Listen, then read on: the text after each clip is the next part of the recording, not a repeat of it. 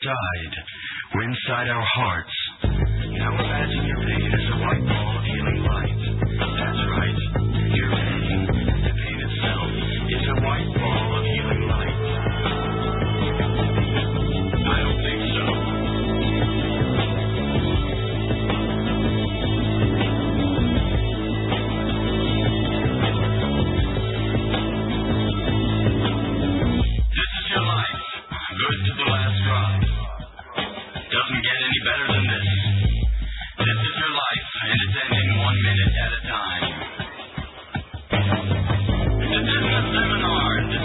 Aquí Patricia. ¿Qué tal? Buenas noches. Hola, muy buenas noches, Luis, ¿qué tal? Eh, ¿que ¿La jornada dura en intereconomía.com o no? Sí. Incansable estamos. Incansable. Bueno, es una de las mujeres que más sabe ahora mismo de Wall Street y de los mercados internacionales. Pero- y lo bien que lo hace porque sale en la tele también, en Intereconomía Televisión. Eh, Y lo cuento todo, todo, todo, todo. Sí, y muy bien además, lo cuenta todo muy bien. Y no solo sabe de economía y sale en Intereconomía Televisión hablando de economía. Claro, hace unos días me encuentro ya Patricia en un programa de Intereconomía Televisión, de nuestra, de nuestra casa hermana también, todos somos grupo Intereconomía, y hablaba de, de filosofía y cine. Y ¿esto qué es? Filosofía y cine. A mí me lo tiene que contar también en mi programa, pero vamos a darle un aire así un poquito más moderno y, que nuestros oyentes entiendan de qué va. Porque yo sé que las películas y los temas de los que vamos a hablar ahora mm, van a resultar interesantes a cualquiera que nos esté escuchando.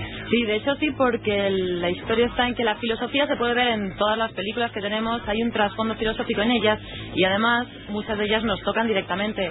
De hecho, si quieres, mira, la estamos escuchando ahora por detrás el Club de la Lucha, una de las Sí. canciones de la banda sonora, y es una de las películas que más nos toca. Sí. Y nos toca porque está hablando de la sociedad posmoderna, po- sociedad posmoderna en la que vivimos actualmente. Claro. Y la gente se preguntará, ¿y qué es eso de la sociedad posmoderna? Que está entrando aquí en el estudio también Álvaro... eh, Álvaro Medina, sí, ¿qué tal? Álvaro Medina, de- también compañero de intereconomía.com, de la nación.es, de, de donde sea. Bueno, este hombre trabaja más horas que yo, casi. bueno, sin casi. Bueno, y que, sí, que está aquí espectador. Álvaro, Bueno. luego dices algo, si quieres, te acercas al micrófono. Pues como te está diciendo, la sociedad posmoderna, sociedad en la que vivimos, caracterizada pues consumismo, individualismo, hedonismo, todos estos ismos que a la gente le sonará a cosas raras de libre filosofía y que no entenderán. Entonces, si quieres, pues podemos comentar un poquito con algunos de los cortes de la película para Sí. que con un ejemplo claro la gente lo entienda mejor. ¿Aquí es, resulta Brad Pitt el que se convierte en el filósofo de la película o no? Sí, Brad Pitt es más o menos el alter ego de Edward Norton en la película y es el que Claro, le ya está has dando... el final, ya has desvelado el final. No, no, perdón, perdón. Ah, no, no digo nada, no digo nada. Sí, sí. Con lo cual, Brad Pitt va a ser como la pequeña conciencia, el, pe- el pepito grillo. El pepito grillo de la película que le está diciendo pues todos estos, pero sin decirle directamente tú estás haciendo esto o lo otro. Pero lo mejor de todo es que nos lo está, ese personaje nos lo está diciendo a todos. Vamos a escuchar una de esas partes, me decía Patricia, esto, hay que escuchar esto porque esto encierra mucha sabiduría. Veo mucho potencial, pero está desperdiciado. Toda una generación trabajando en gasolineras, sirviendo mesas o siendo esclavos oficinistas. La publicidad nos hace desear coches y ropas. Tenemos empleos que odiamos para comprar mierda que no necesitamos. Somos los hijos malditos de la historia, desarraigados y sin objetivos. No hemos sufrido una gran guerra, ni una depresión. Nuestra guerra es la guerra espiritual. Nuestra gran depresión es nuestra vida. Crecimos con la televisión que nos hizo creer que algún día seríamos millonarios, dioses del cine o estrellas del rock. Pero no lo seremos. Y poco a poco lo entendemos. Lo que hace que estemos muy cabreados.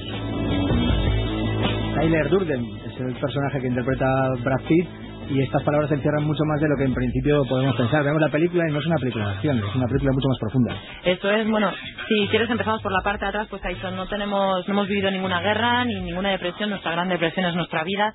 Básicamente lo que está diciendo ahí es que hay un, una indiferencia. La gente pues no ha vivido una guerra, no tiene nada que le motive, con lo cual eso genera una indiferencia que a la postre intenta buscar un valor. Aquí estamos hablando de nihilismo, nihilismo como falta de valor. Estos personajes que vemos en la película, tanto los personajes de la película como muchos que veremos andando por la calle en nuestras vidas normales, no tienen un valor, no tienen ningún sentido su vida, simplemente, pues como dice, trabajamos en algo que no nos gusta para comprar cosas que no necesitamos. ¿Y por qué compramos cosas que no necesitamos? Porque parece que la realización personal está asociada a la compra de bienes materiales. Hay una imagen indescriptible en la película en la que van está Edward Norton andando en su casa y su casa es casi como un catálogo de Ikea. Sí, es Y el comienzo de la película. ¿no? Y con lo cual él- hay un momento en el que dice algo así como había comprado mi mesita del Jin Jan y esas cortinas de no sé qué o esas tonterías tal, con el nombre de Ikea, y eso pensaba que él ya estaba realizado, ya tenía todo lo que él necesitaba, hasta que llega un momento en el que todos sus bienes desaparecen. Y sobre eso hablan en un momento, más o menos al comienzo de la película, están en una cafetería sentados y una vez más Tyler Durden, de forma sabia, le dice esto. ¿Sabes lo que es una nórdica? Un edredón, una manta, una simple manta. ¿Por qué dos tipos como nosotros sabemos eso? ¿Acaso resulta esencial para nuestra supervivencia en el sentido primitivo de la palabra? No. Entonces, ¿qué somos? ¿Qué sé yo? ¿Consumidores? Así es, consumidores. Subproductos obsesionados por un estilo de vida. Delito, pobreza son cosas que no me impugnan. Y lo que sí me importa son las revistas de famosos, una televisión con 500 canales, el nombre de alguien en mi ropa interior, pelos, Viagra, sucedáneo. Yo digo, deja de ser perfecto. Yo digo, evolucionemos, no intentemos cambiar el futuro. Lo que posees acabará poseyéndote. Stop.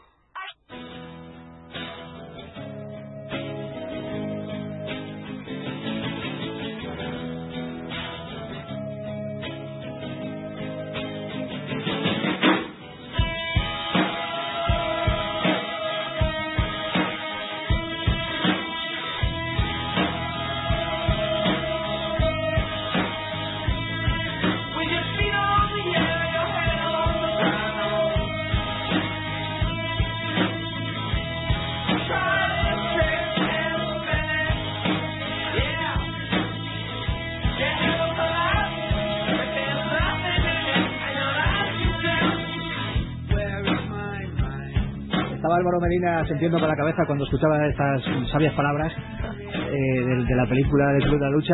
Qué buena la música también, ¿eh? Este, can- este canciones de los Pixies, De los también está en la banda Pixies. sonora. ¿sí? Pues con esto, bueno, no puedo enrollarme aquí y hablar tantísimo como me gustaría, pero básicamente vemos un poco la metáfora de, de Nietzsche y la falta de... ¿Cómo, cómo? O sea, ¿tú ves ahí las palabras? eh, La metáfora palabras de Nietzsche. Metáfora. Cuéntanos, yo yo sé que tú eres una gran amante de la filosofía y, y del cine también y de otras muchas cosas, pero yo, a ver, yo, yo de filosofía lo justo, ¿eh? Bueno, pues te explico muy fácilmente. Nietzsche hablaba de la evolución del hombre, hablaba de un superhombre, se interpretó muy mal, pero bueno, vamos a centrarnos en lo que él decía. Él decía que el- al principio el hombre es el camello. Un camello, pues como nosotros entenderíamos más bien un burro, un animal de carga, que sigue y sigue y hace pues lo que está establecido y sigue con el mecanismo. Lo mismo que le pasaría a, a Edward Norton en la película, que dice que pues un mundo insomne, la copia de una copia de una copia, porque siempre estás haciendo lo mismo, una existencia circular, sin sentido. Después de eso, una vez que te das cuenta de que lo que estás haciendo pues, no tiene ningún sentido y que no te mola un pelo, lo que hace es convertirte en el león. El león es el que está enfadado, es como un adolescente cabreado que se enfada con esto, se enfada con lo otro, replica por cualquier cosa, pero en el fondo no hace nada, simplemente está cabreado. Y es lo que dice al final de las palabras, lo decía Tyler Durden al final de este, y estamos muy cabreados, nos estamos dando cuenta y estamos muy cabreados. Después de ese paso es donde viene pues lo grandioso de esta película, que sería el paso al niño que el, el niño que decía Nietzsche es el niño aquel que puede darse los valores a sí mismo, romper con lo establecido, empezar de cero y darte a ti mismo tus valores. Y eso pues no voy a desvelar más porque si no me cargo la película, pero básicamente es lo que acabamos viendo en el Club de la Lucha. todas las cosas que ve Patricia en una película y que yo no había visto. También de eh, aquí nuestro amigo Lu- Luis, eh, técnico también, y que, que- que está diciendo, ¿cuánto sabe esta mujer? ¿Cuánto sabe? Eh, esta película, bueno, algunos datos, eh, la gente tiene que conocer esta película ya, es del año de... de- 99, me 99, sí. Eh, de un genio, a mí me parece uno de los cineastas mm, más interesantes eh, técnicamente y bueno en todos los sentidos del momento que es David Fincher, que ha hecho obras maestras como esta, por ejemplo, o como Zodiac. Y, pero, ¿de dónde viene la historia? ¿De dónde viene el guion? ¿Dónde, dónde, dónde surge el Club de la Lucha? Pues el Club de la Lucha es una historia de Chuck Palahniuk, un escritor americano, fue periodista y las historias que hace este hombre son increíbles. Recomiendo a todo el mundo que lea cualquiera de sus novelas. Por supuesto, a mí me encanta Superviviente. Y lo bueno es que refleja la sociedad actual con una crítica muy sutil y con un humor negro que hace reír a cualquiera. Es muy bueno. Palahniuk. Palahniuk. Bueno, el guionista es Gene Ulls. Es que tenemos aquí, para ambientarnos, hemos oído la película. Eh, fíjate cómo, cómo suena cuando se abre. Así, se ha abierto la película en DVD que la tenemos para verla de vez en cuando. Lo que pasa es que yo la compré y no la he visto, ¿sabes? O sea, bueno, la vi en su momento, eh, pero luego, claro, digo, algún día la tengo que ver. Y si te digo la verdad, la he abierto hoy para, para sacar los audios que hemos escuchado. Eh, dejamos a un lado el Club de la Lucha y aconsejamos a quien no haya visto que la vea y a quien no haya visto que la vuelva a ver. Yo intentaré este fin de semana hacerlo de nuevo. Sobre todo después de que me estás hablando y ahora después, mm, cuando terminemos, también me vas a comentar más cosas ya fuera de la antena. Eh, claro, ahora veré de otra manera la película. Otra manera la película pensando en Nietzsche y, y en otros grandes Claro que sí, que hay que ver la filosofía. La filosofía está detrás de todo. Pitágoras decía que, Sí, sí, sí, que los números estaban detrás del universo, ya sabes, la música y que todo se giraba en torno a los números. No sé si lo habéis oído alguna claro, vez. claro. Pues yo soy un poco como Pitágoras. Yo digo que los números y la filosofía están detrás de todo en esta vida. E incluso la filosofía está detrás de una película como Trainspotting. Por supuesto que sí. Bueno, de hecho yo encontraría hasta similitudes con, con Fight Club en... Con el Club de la Lucha, Con el sí. Club de la Lucha en Trainspotting. En Trainspotting, pues de nuevo vemos una sociedad posmoderna en la que el individualismo, el hedonismo y el consumismo son los reyes de- del mambo. Sí. Y detrás de esto vemos a Renton, el personaje principal, Renton. que intenta pues eh, salir adelante y en él volvemos a ver lo mismo, volvemos a ver el camello. No el camello entendido de otra forma, Bueno, camellos de. porque hay camellos mucho nosotros- camello en esta película. De nosotros hay muchos, sí, sí, sí. No grites el micrófono porque luego entonces los, los oyentes se, se despiertan, que estaban ya durmiéndose. Dime, dime, dime. Hay mucho camello de, de- de los dos tipos. Bueno, vemos el camello de Nietzsche, vemos el, el león, el león están enfadados y vemos atisbos de- del niño en Renton al final de la película. Igual, Pero la película tiene un comienzo magistral. Sí, sí. Es algo que recordamos siempre. Vamos a escuchar el comienzo de Trainspotting que marcó, marcó una era en, en el cine y en la cultura de una generación que estaba despertando y que todos hemos vivido. Elige la vida. Elige un empleo. Elige una carrera. Elige una familia. Elige un televisor grande que te cagas. Elige lavadoras, coches, equipos de compact disc y abrelatas eléctricos.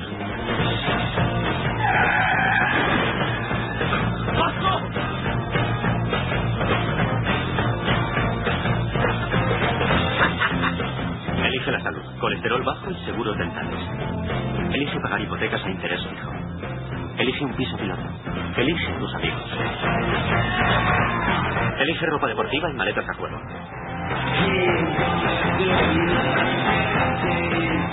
Yo elegí no elegir la vida. Yo elegí otra cosa. ¿Y las razones? No hay razones. ¿Quién necesita razones cuando tienes heroína?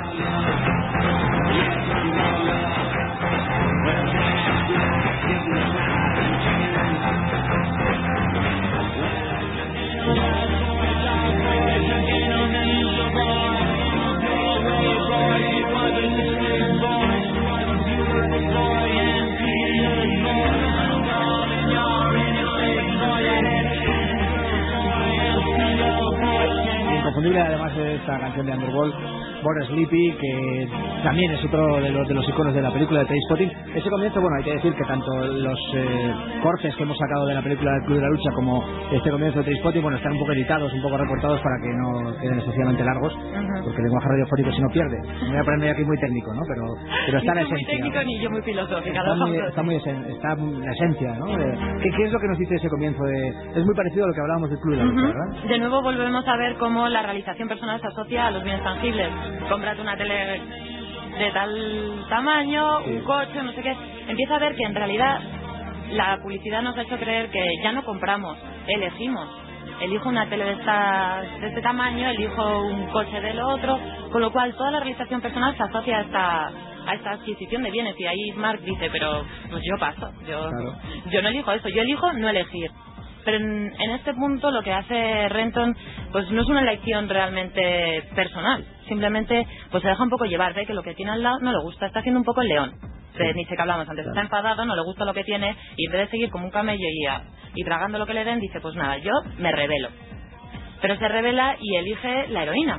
Y al final él se da cuenta que es, dice, hay un momento en la película que dice algo así, esto es como un trabajo a, a jornada completa, tienes que, pues, tienes que ponerte, tienes que ir a robar, tienes que conseguir la heroína, tienes que volver a ponerte, es toda una sesión circular en la que él tampoco ve, Pero, ve pero salida. tanto en esta película como en la, como la, en la anterior, yo lo que veo, lo que veía también en su momento, hace ya unos años cuando, cuando vi ambas, era que, digo, bueno, me estoy enfrentando a una sociedad, pues eso, eh, donde, o, o donde una generación en la, en la que impera el nihilismo, en el que estamos todos desesperanzados, no hay futuro, casi como volviendo al No Future en su momento de los Pistols, ¿no? Fíjate, pues era 20 años después. Eh, pero después, al final de la película, o tú en, en todo ese mensaje filosófico que, que, que los guionistas o los creadores de las películas eh, siempre dejan entrever ahí, como tú dices, en ese mensaje filosófico al final encontramos algo de esperanza o no? Yo creo que sí. No, no quiero decir mucho porque no quiero ser aquí la destroza películas, pero sí que hay esperanza. Y bueno, si habéis leído, no sé si alguien lo ha leído, la segunda parte de Trainspotting, en forma de Irving Wells. No.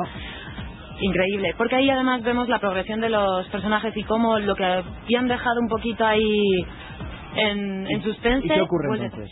pues lo que vemos es que Renton rehace su vida. Descubre- no se convierte en un yuppie, ¿no? No va a la City de Londres ahí a, No, a- pero a renuncia, en... renuncia a los valores establecidos, renuncia al- a la vida que tenía y dice, bueno, pues sí, le di el palo a mis amigos. Se supone que eso está fatal. Eso de dar el palo a tus colegas, la gente va a decir que es malísimo, pero él descubre que eso es bueno para él y desde ahí sale adelante y elige la vida y se le ve, hemos pasado de un plano gris de los suburbios a él paseando por el puente y viendo el sol, vemos además, creo que de fondo hay un parque, hay niños jugando, con lo cual estamos viendo esperanza de vida. Todo esto asociado a una lección personal hecha desde la reflexión. Y a mí me parece increíble y luego la progresión, no quiero... Que como me ponga a hablar al final... Claro, no, no vamos a desvelar todo, no vamos a desvelar. todo. Eh, dos detalles de la película para que tampoco re- recuerde mucho. Está basada en una novela de Irving Wells que, que se convirtió en uno de los escritores así también de, de la nueva generación, uno de los más rompedores, ¿no? Ujú. Y eh, está dirigida por, eh, se llama Danny Boyle, el, Danny Boyle, el sí. director, que después ha dirigido peliculones como 28 días después, ¿verdad? Sí. Cierto. Y La Playa, bueno, La Playa no es un peliculón. Bueno, la playa Eh, también tiene sus, Sí, sus momentos, eso ¿eh? te iba a Tiene sus un día- momentos. algún día hablaremos, eh, otro día te vienes y hablamos de otras películas y yo quiero escoger la playa. Porque Vale. quiero que me expliques de qué va la película. No me enteré de nada. Pero seguro que tú que ves filosofía en cualquier cosa. Pues sí, sí, yo además de hecho veo, no, no vamos hablar de la playa ahora, pero eso te digo el detalle del momento cuando está él andando por la selva hasta que se ve como un poco videojuego, no sé si Sí, recordáis sí, ese sí, momento de la claro, película. claro, claro. Sí, pero eso es cuando está él ya muy, muy loco, muy loco. ¿no? Está muy loco, muy loco, pero aún así está buscando un sentido a su vida, le ha dado sentido, el sentido que no tenía es donde donde lo encuentra y sí, se ve un poco como Que videojuego. a veces se, se da, eh, mucha gente eh, ve sentido a la vida en cosas que el resto no lo vemos. ¿no? Pero bueno, hablaremos de, de la playa y además, bueno, eh, sin duda fue el, el comienzo de una carrera que esperemos que dure muchos años y cada vez sea mejor de un actor que era Iwan McGregor. No era el Mm. comienzo, pero sí fue su primer papel importante. Y lo hizo muy bien, además. Muy bien, estupendamente. Vamos con otra película. mm, a mí en su momento me impactó mucho, yo la vi en el cine y suponía el inicio de, de una nueva era en el tratamiento estético de- del cine. Y de hecho fue muy rompedor. eh, su, eh, su director, Alex Proyas, escuchamos además la música que encajaba perfectamente en la película de City.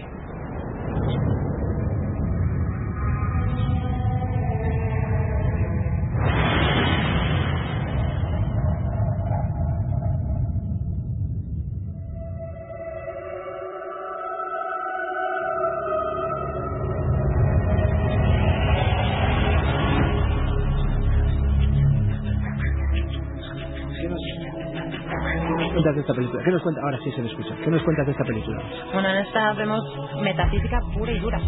Lo que están hablando, hablan del, del alma humano. Lo que tanto se ha venido buscando es casi las raíces de la filosofía. La conexión entre el cuerpo y el alma. En esto lo que vemos es un poco, pues... Bueno, por no entrar en muchos conceptos, hablaremos de Descartes. Supongo que a todo el mundo le suena la lógica A ver, cartesiana. hay descartes y lógica cartesiana en Dark City, la película de Alex Proyas. Por supuesto que sí. Cuéntanos, que yo de eso no sé Bueno, nada. A ver. Pues Descartes nos hablaba, bueno, Descartes dudaba de todo, es el, el padre de la famosa frase cogito ergo sum o Claro. pienso luego existo. Con lo cual Descartes empieza a dudar, empieza a dudar y llega un momento en el que se plantea. Y no puede haber aquí un genio maligno que a veces me va a confundirme. De hecho, no sé si pues os ha pasado de ir por la calle y de repente ves una sombra y piensas que es algo, pero en realidad no es nada, es simplemente una sombra. A veces nos engañan nuestros sentidos. O a veces estamos dormidos y pensamos que estamos despiertos. ¿Y cómo distingo si realmente esto que estoy haciendo ahora es verdad o es mentira? Bueno, Descartes empieza a dudar, empieza a dudar y piensa, ¿y si hay un genio maligno? Por no decir un dios, para no evitar problemas. Descartes decía, ¿y si hay un genio maligno que está haciendo que yo me equivoque? Está dándome malas señales para que yo tenga una vida errónea y tenga un destino fatalista. Y aquí lo vemos, los extraterrestres es lo que están haciendo. Es, hablando de esta película, pues unos extraterrestres que están básicamente jugando con, con los humanos, intentando descubrir qué es el alma humana o en qué es lo que nos cuál es la esencia del humano. ¿Tú crees que, que, mm, eh, ya desde el punto de vista técnico o cinematográfico exclusivamente, eh, todo lo que lo que hace Alex Proyas, eh, eh, esa revolución que crean en el mundo del cine desde el punto de vista estético, el uso de algunas técnicas eh, como usar ciertos fondos para, para crear a- para crear escenarios eh, así muy fantasmagóricos como, como los que crean, Bueno, es un eso, poco- eso tiene muy, está muy relacionado con lo que cuenta entonces, ¿no? Por supuesto, porque estamos hablando de... Bueno, no me voy a meter con los aspectos cinematográficos. Alex Proyas me encanta, ya lo vimos en El Cuervo, El Cuervo, ujú. y es pues el hijo del, del expresionismo alemán. Igual que Tim Burton puede ser. Y el expresionismo alemán que está hablando, pues lo mismo, es la, agonía... Sí, es la agonía, intentar explicar pues eso, eh, las bonito, caras alargadas, las sombras, los ángulos de cámara, todo esto está intentando ponernos en un, un ambiente angustiante, angustiante como el de los personajes y básicamente la pregunta que me queda a mí después de la película es de si me meten a mí en la cabeza las memorias de un asesino, Mm. ¿seguiré yo matando? ¿Somos algo más que, un, que una compilación de, de memorias? Porque muchas veces se ha hablado eso de pues, yo soy lo que elijo, con lo cual lo que tú has elegido al final es tu pasado, tu pasado Pero son tus si alguien, memorias. elige- si alguien elige por ti, Claro, ahí cambia la cosa. ahí está el problema, ahí está nuestro genio maligno. Tú mismo lo has sacado. Sí, pero es el genio maligno que en este caso está representado por unos extraterrestres, alguien externo que viene, pero yo creo que es, eh, al final el mensaje es que ese genio maligno está dentro de nosotros, ¿o no? Mm, yo discrepo, discrepo. ¿Discrepas? Bueno, bueno, lo dejamos ahí. Y como no tenemos mucho más tiempo, vamos a ir a la siguiente, la última película de la que hablamos hoy. Eh, también hay mucha metafísica encerrada en ella, me decías, Sí, y mucho parecido con Dark City. y es una película, pero en este caso es de animación, de anime japonés, todo un clásico que se llama Ghost in the Shell.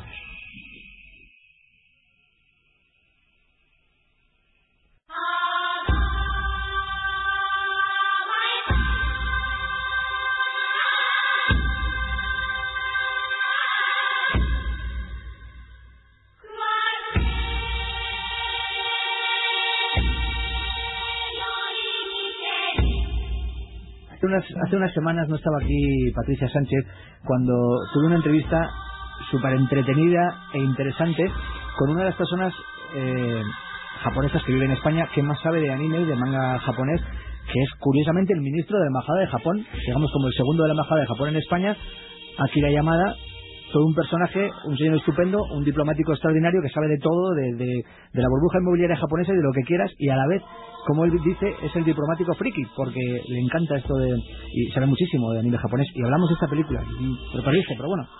Bueno, a ver si podemos hacer nuestros pequeños pinitos aquí, dejar Sí. nuestra huella, aparte de... ¿qué, qué cuenta esta película? Bueno, esta película, si vemos el título, Ghost in the Shell es el espíritu dentro de la concha. Pues es un poco lo que pasaba con Dark City. Son cuerpos a los que les hemos metido memorias dentro en este caso. En vez de ser cuerpos de personas normal y corriente, tenemos cyborg. Porque estamos, creo que es el año 2029, algo así. Es un futuro en el que pues la humanidad ha llegado al punto de poder crear personas cibernéticas. Y hay un momento en la película que la protagonista dice algo así como pues yo soy mi propia experiencia y yo tomo mis decisiones, con lo cual está explicando que es libre. Y todas las bases de la libertad las tiene. Eso sí, hay un punto en el que ella dice algo así como, soy libre pero tengo conciencia de mi destino y me siento confinada porque solo puedo expandirme con límites. Ahí está el pequeño problema, la metafísica pura de este cyborg que tiene aspiraciones filosóficas. Aspiraciones filosóficas que se supone están asociadas a- al ser humano. Y como una máquina hemos podido evolucionar hasta el punto de que pueda saberlo. Y cómo, en qué consiste ese alma. ¿Es ese alma los recuerdos o es un chip que implantamos en la conciencia o lo, lo que veíamos antes y es un, simplemente la compilación de unas memorias? Entonces, en este, en este sentido, yo podría decir que la libertad es lo que empuja al ser humano a crecer. Y un ser humano puede crecer sin límite. El problema de este cyborg es que no puede crecer sin límite. Y esa es la paradoja del, del personaje. Es lo que le está haciendo. Pues hay un momento en el que se va a hacer submarinismo. Y es un cyborg. Un Sí. cyborg que debe pesar por no sé cuántas toneladas. Sí, Y claro, submarinismo. y le dice al compañero algo así como, pero, pero no te da miedo que te puedas hundir con claro. un peso tan grande como tienes, no te da miedo. Y dice, bueno, pues igual me muero. Pero ¿y, y qué, puedo, qué puedo pedir yo? Que soy un cyborg, a mí me han creado. Claro, claro. Entonces, a mí me apasiona ver cómo hasta llega el punto en el que vamos a ver hasta los cyborgs teniendo aspiración filosófica, cosa que los humanos ya han perdido. Porque los- bueno que, que- o sea, esa frase que acabas de decir a mí me ha dejado patidifuso más que nada porque ahora tengo que pararme a pensar en ella y tienes toda la razón. Bueno, no quiero pensar ahora, que tengo que seguir con el programa. Deberes para otro día, que quiero que vengas y sigamos con esto, porque me ha encantado eh, este espacio que hemos iniciado contigo. Deberes, la playa, la próxima vez. Me la naranja mecánica, que hablaste el otro día en la tele de la naranja mecánica. Eh, ¿Inteligencia artificial? Mm, No, puede sí, ser, sí, sí. me gustó, pero me dejó un poquillo ahí ahí. Esperaba más de esa película. Ya, yo también. Bueno, y una película que me dijiste que no habías visto, pero a ver, te pongo deberes. Tienes que ver La Fuente, La Fuente de la Vida, de Fontaine. Una película de Darren Aronofsky que pf, ah, mucha gente dijo que era demasiado pretenciosa, pero yo creo que hay que verla como un ejercicio de, de cine poético, filosófico, muy metafísico también. Tienes que verla porque la película es exclusivamente eso y, y es una película de un esteticismo eh, impresionante. Pues seguro que me encanta. Si te gustó además Requiem por un sueño, Requiem por un sueño que tiene ese componente nihilista de autodestrucción de películas como El Club de la Lucha o como sobre todo Trainspotting que hemos, que hemos hablado antes, pero su última película a mí me pareció tremenda. Y si me ponen los pelos de punta solo hablar de ella. ¿Te la ves? Yo- ¿Te la ves y sí, hablamos sí, de sí, ella la sí, próxima lo vez? prometo. ¿Vale? Venga, gracias Patricia. Eh, Nos quedamos con la música de Austin nos eh, relajamos un poco y seguimos con el programa. Hasta ahora. Muchas gracias a vosotros. Gracias, buenas noches.